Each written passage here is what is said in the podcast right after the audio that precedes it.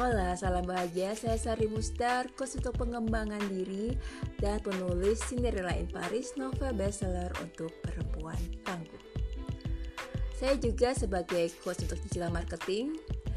Terakhir, saya keliling 9 kota untuk menjelaskan tentang digital marketing ke UKM yang dibina oleh Bank BUMN. Latar belakang saya adalah saya pernah kuliah hukum, tapi saya lebih lama, lebih banyak bekerja di bidang manajemen SDM, sumber daya manusia. Untuk teman-teman yang baru menemukan podcast Sari Musdar, baik itu di Spotify, Anchor, atau Apple Podcast, dan lain-lain, Sari Musdar biasanya membahas tentang dunia kerja, traveling, digital marketing, M4. Apa itu M4? Silakan uh, kepoin podcast Sari Musdar. Uh, terus tentunya juga tentang pengembangan diri. Untuk teman-teman yang pernah berteman atau masih berteman uh, di Facebook saya atau di Instagram ataupun Twitter, mungkin bisa tahu beberapa hari ataupun bulan belakangan ini saya lebih banyak membahas tentang pace ditulis Bazi. Kenapa sih tiba-tiba out of the blue saya tertarik dengan pace? Saya juga nggak pernah menebak akhirnya saya tertarik dengan pace. Karena gini ceritanya si kurang lebih enam bulan yang lalu atau lima bulan yang lalu ya uh, saya ikut kursus yang namanya Akademi Astrologi di Ses Divin di Jakarta Jakarta Pusat. Sebenarnya sih modul utamanya adalah astrologi tapi juga ada bonus tentang human design uh, dan juga pace. Nah, ternyata saya itu orangnya kan memang lebih suka memahami ide atau konsep, memahami filosofi atau latar belakang tentang sesuatu. Karena menurut saya dengan memahami konsep kita akan punya pemahaman dan kita akan e, mengerti suatu masalah jauh lebih baik sehingga kita bisa memberikan solusi yang jauh lebih baik. Saya bukan tipe penghafal yang baik. Kenapa begitu? Itu mungkin yang menjelaskan kenapa untuk pelajaran yang menghafal saya nggak bagus. E, dulu di pelajaran SMP ada namanya pelajaran Pancasila PMP kita harus menghafalkan 36 butir Pancasila yang menurut saya gak penting banget gitu loh. Ngapain kita harus menghafal tapi kita tidak mengamalkan? Yang penting kita tahu konsepnya. Kalau saya pribadi seperti itu. Cuma namanya masih anak SMP ya harus ikut aturan ya. Akhirnya nilai saya nilai saya kalau yang PMP itu jeburuk pendidikan moral Pancasila tapi bukan berarti saya nggak bermoral bermoral Pancasila ya karena yang penting menurut saya adalah pengamalan untuk bisa mengamalkan orang bisa memahami konsep dan kayak membawa ke alam bawah sadarnya nah Kenapa saya tertarik dengan pacu? Karena e, konsepnya mudah untuk saya mengerti. Saya tidak perlu menghafal banyak-banyak simbol seperti di astrologi. E, pertama saya mesti menghafal masing-masing host. Ada 12 host. Terus saya mesti menghafal lagi bintang-bintang, e, simbol bintang-bintang. Juga belum lagi asteroid, belum lagi e, planet belum lagi apa itu uh, apa itu yang misalnya uh, kalau ada bintang ini planet uh, planet ini asteroid ini uh, ini adalah begini uh, terjemahannya misalnya. Itu yang menurut saya buat saya agak berat ya untuk bisa cepat paham tentang astrologi. Sebenarnya sangat menarik karena uh, orang zaman sekarang kadang mudah meremehkan sesuatu tanpa punya pemahaman apalagi punya pengetahuan. Ada yang berpikir bahwa belajar astrologi itu gampang atau belajar astrologi itu kayak apa namanya seperti zodiak ramalan zodiak di majalah-majalah perempuan zaman dulu majalah perempuan zaman dulu ya kalau zaman dulu kan masih ada majalah ya zamannya saya zamannya saya remaja itu masih ada majalah padahal astrologi nggak se sereceh itu seremeh temeh itu. Perlu pemahaman yang bagus juga tentang filosofinya juga. Filosofi kenapa asteroid ini begini? Karena ada mitologinya. Bisa di mitologi Yunani. Ini astrologi Eropa ya kita masih paham itu. Kalau nggak paham ya susah untuk uh, bisa menerjemahkan saat menganalisa uh, natal chart uh, apa namanya grafik kelahiran klien. Itu akan susah kalau kita nggak paham tentang mengapa muncul seperti itu. Nah,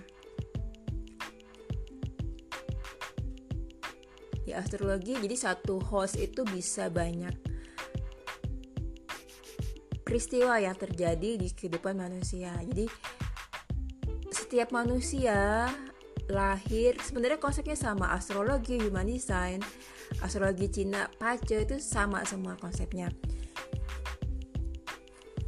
setiap manusia punya blueprint atau peta yang sudah ditetapkan oleh pencipta kita. Entah uh, teman-teman mau nyebutnya Tuhan, Allah dan lain-lain atau alam semesta lah. Setiap orang punya blueprint yang itu akan memudahkan dia untuk menyelesaikan misinya kenapa dia dilahirkan di bumi. Sebenarnya semuanya sama. Tapi buat saya pribadi, paca itu jauh lebih menarik karena seperti mengupas bawang saya baru membaca satu belum tentu itu yang harus saya sampaikan um, saya mesti lihat yang lainnya lagi seperti itu terus uh, konsepnya lebih, saya, lebih mudah saya pahami bahwa setiap manusia itu punya kadarullah ya kalau di istilah Islam atau fate yang itu nggak bisa kita ubah. Kita nggak bisa mengatur itu. Kita mau lahir di mana lahir tanggal berapa jam berapa kita manusia uh, yang dilahirkan sebagai bayi nggak bisa ngatur itu tapi kalau destiny kita masih bisa ubah. Ya misalnya uh, kamu akan kecelakaan atau kamu akan apa. Tapi kita bisa meminimalkan kerugian yang terjadi kalau kita bisa mengantisipasi. Jadi di pace itu ada kadarullah. Artinya nggak semua orang mau berusaha dengan kekuatan energi yang sama pun kalau Allah sudah menentukan dia akan menjadi seorang yang berkontribusi sangat besar. Misalnya seorang Obama atau seorang uh, Bill Gates atau seorang apa Steve Jobs. Kita misalnya saya berusaha keras saya nggak akan belum tentu bisa seperti mereka tapi kalau saya berusaha sekeras mungkin saya berikhtiar sebaik mungkin saya menggunakan akal saya seoptimal mungkin saya akan mengoptim uh, menyelesaikan misi saya dengan baik. Saya tidak gagal dengan misi yang diberikan Allah kepada saya. Nah, itu kenapa saya tertarik pada pace. Karena selain tadi ada kadarullah, ada destiny, tapi juga kita tahu berdasarkan peta yang diberikan Allah, kita tahu talent keahlian yang dititipkan oleh Allah untuk kita. Dan kadang-kadang seperti bahasan saya sebelumnya di podcast saya, kadang-kadang gak semua orang tahu keahlian atau mungkin keahlian yang selama ini tidak muncul atau tersembunyi karena didikan orang tua yang terutama di Indonesia kan seragam atau lingkungan yang di Indonesia itu kita susah untuk berani tampil beda atau jujur dengan diri kita. Orang lain sukses dengan cara A, kita mengcopy paste cara orang tersebut padahal belum tentu misalnya lagi booming sukses uh, belajar impor barang dari Cina. Apakah semua yang ikut akan sukses? Belum tentu. Karena memang skillnya tidak sesuai kalian tidak sesuai. Dan itu bukan caranya dia untuk sukses sesuai dengan misi hidupnya. Jadi Pace ini menurut saya sesuai banget dengan saya yang belajar manajemen SDM atau uh, bekerja di dunia manajemen SDM. Setiap di SDM itu kan ada aspek namanya talent management. Setiap karyawan atau orang itu akan bagus di tempat yang bagus kalau dia punya kompetensi yang sesuai. Begitu juga dengan pace menurut saya. Jadi masalahnya yang terjadi di Indonesia ini kadang-kadang orang nggak kompeten, nggak malu untuk misalnya jadi anggota DPR sehingga rancangan undang-undang yang digolkan, diusulkan menjadi seperti mudarat, mudarat ya, nggak ada gunanya untuk masyarakat, untuk kesejahteraan orang banyak. Orang yang mestinya nggak cocok jadi politikus, memaksa dirinya jadi politikus hanya karena dia terkenal hanya dia hanya karena dia artis nah saya sih punya mimpi suatu saat nanti orang Indonesia tahu uh, terutama orang tua yang punya anak dari bayi dia sudah tahu anaknya ini punya jalur hidup dan misi hidup yang sama. Maka di tugas orang tua hanya mengarahkan sesuai peta yang diberikan oleh Tuhan melalui ya nggak harus analisa pace, bisa juga ke psikologi juga, ke psikolog juga gitu loh. Tapi kalau misalnya pace bisa membantu ya nggak apa-apa kan ya. Jadi misi saya adalah alangkah indahnya jika suatu saat nanti orang Indonesia tahu apa yang dimau dan dituju berdasarkan peta yang dimiliki. Ya, salah satunya ya analisa pace. Nah, itu jadi kenapa saya tertarik dengan pace. Why pace? Why not? Dan buat saya pace ini adalah alat satu dari beberapa alat bantu yang saya gunakan untuk mengenal klien saya dan membantu mengarahkan klien saya karena saya sebagai coach untuk pengembangan diri klien saya dan pace ini jadi salah satu alat pembeda antara saya dengan yang lain. Mungkin itu aja dari saya kenapa saya tertarik dengan pace. Untuk bahasan tentang pace bisa lihat uh, postingan saya atau uh, apa yang namanya kalau di podcast uh, tema yang lainnya yang tentang pace juga atau ditulisnya bazi. Teman-teman bisa lihat di situ karena ternyata banyak banget inbox di Facebook saya atau DM di Instagram. Kalau di Facebook juga ada yang bukan ada di friendlist saya uh, kan karena saya atur orang yang bukan friendlist kayak bisa ngirim pesan jadi orang itu harus minta approval untuk bisa ngirim pesan untuk pesannya bisa diterima dengan saya diterima oleh saya.